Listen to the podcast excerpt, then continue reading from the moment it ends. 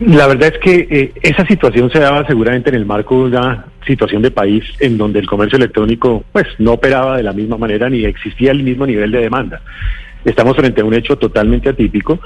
de una demanda significativamente mayor en donde las plataformas que estas entidades tienen y hablando con ellas tienen un nivel de capacidad y en algunos de los casos más o menos capacidad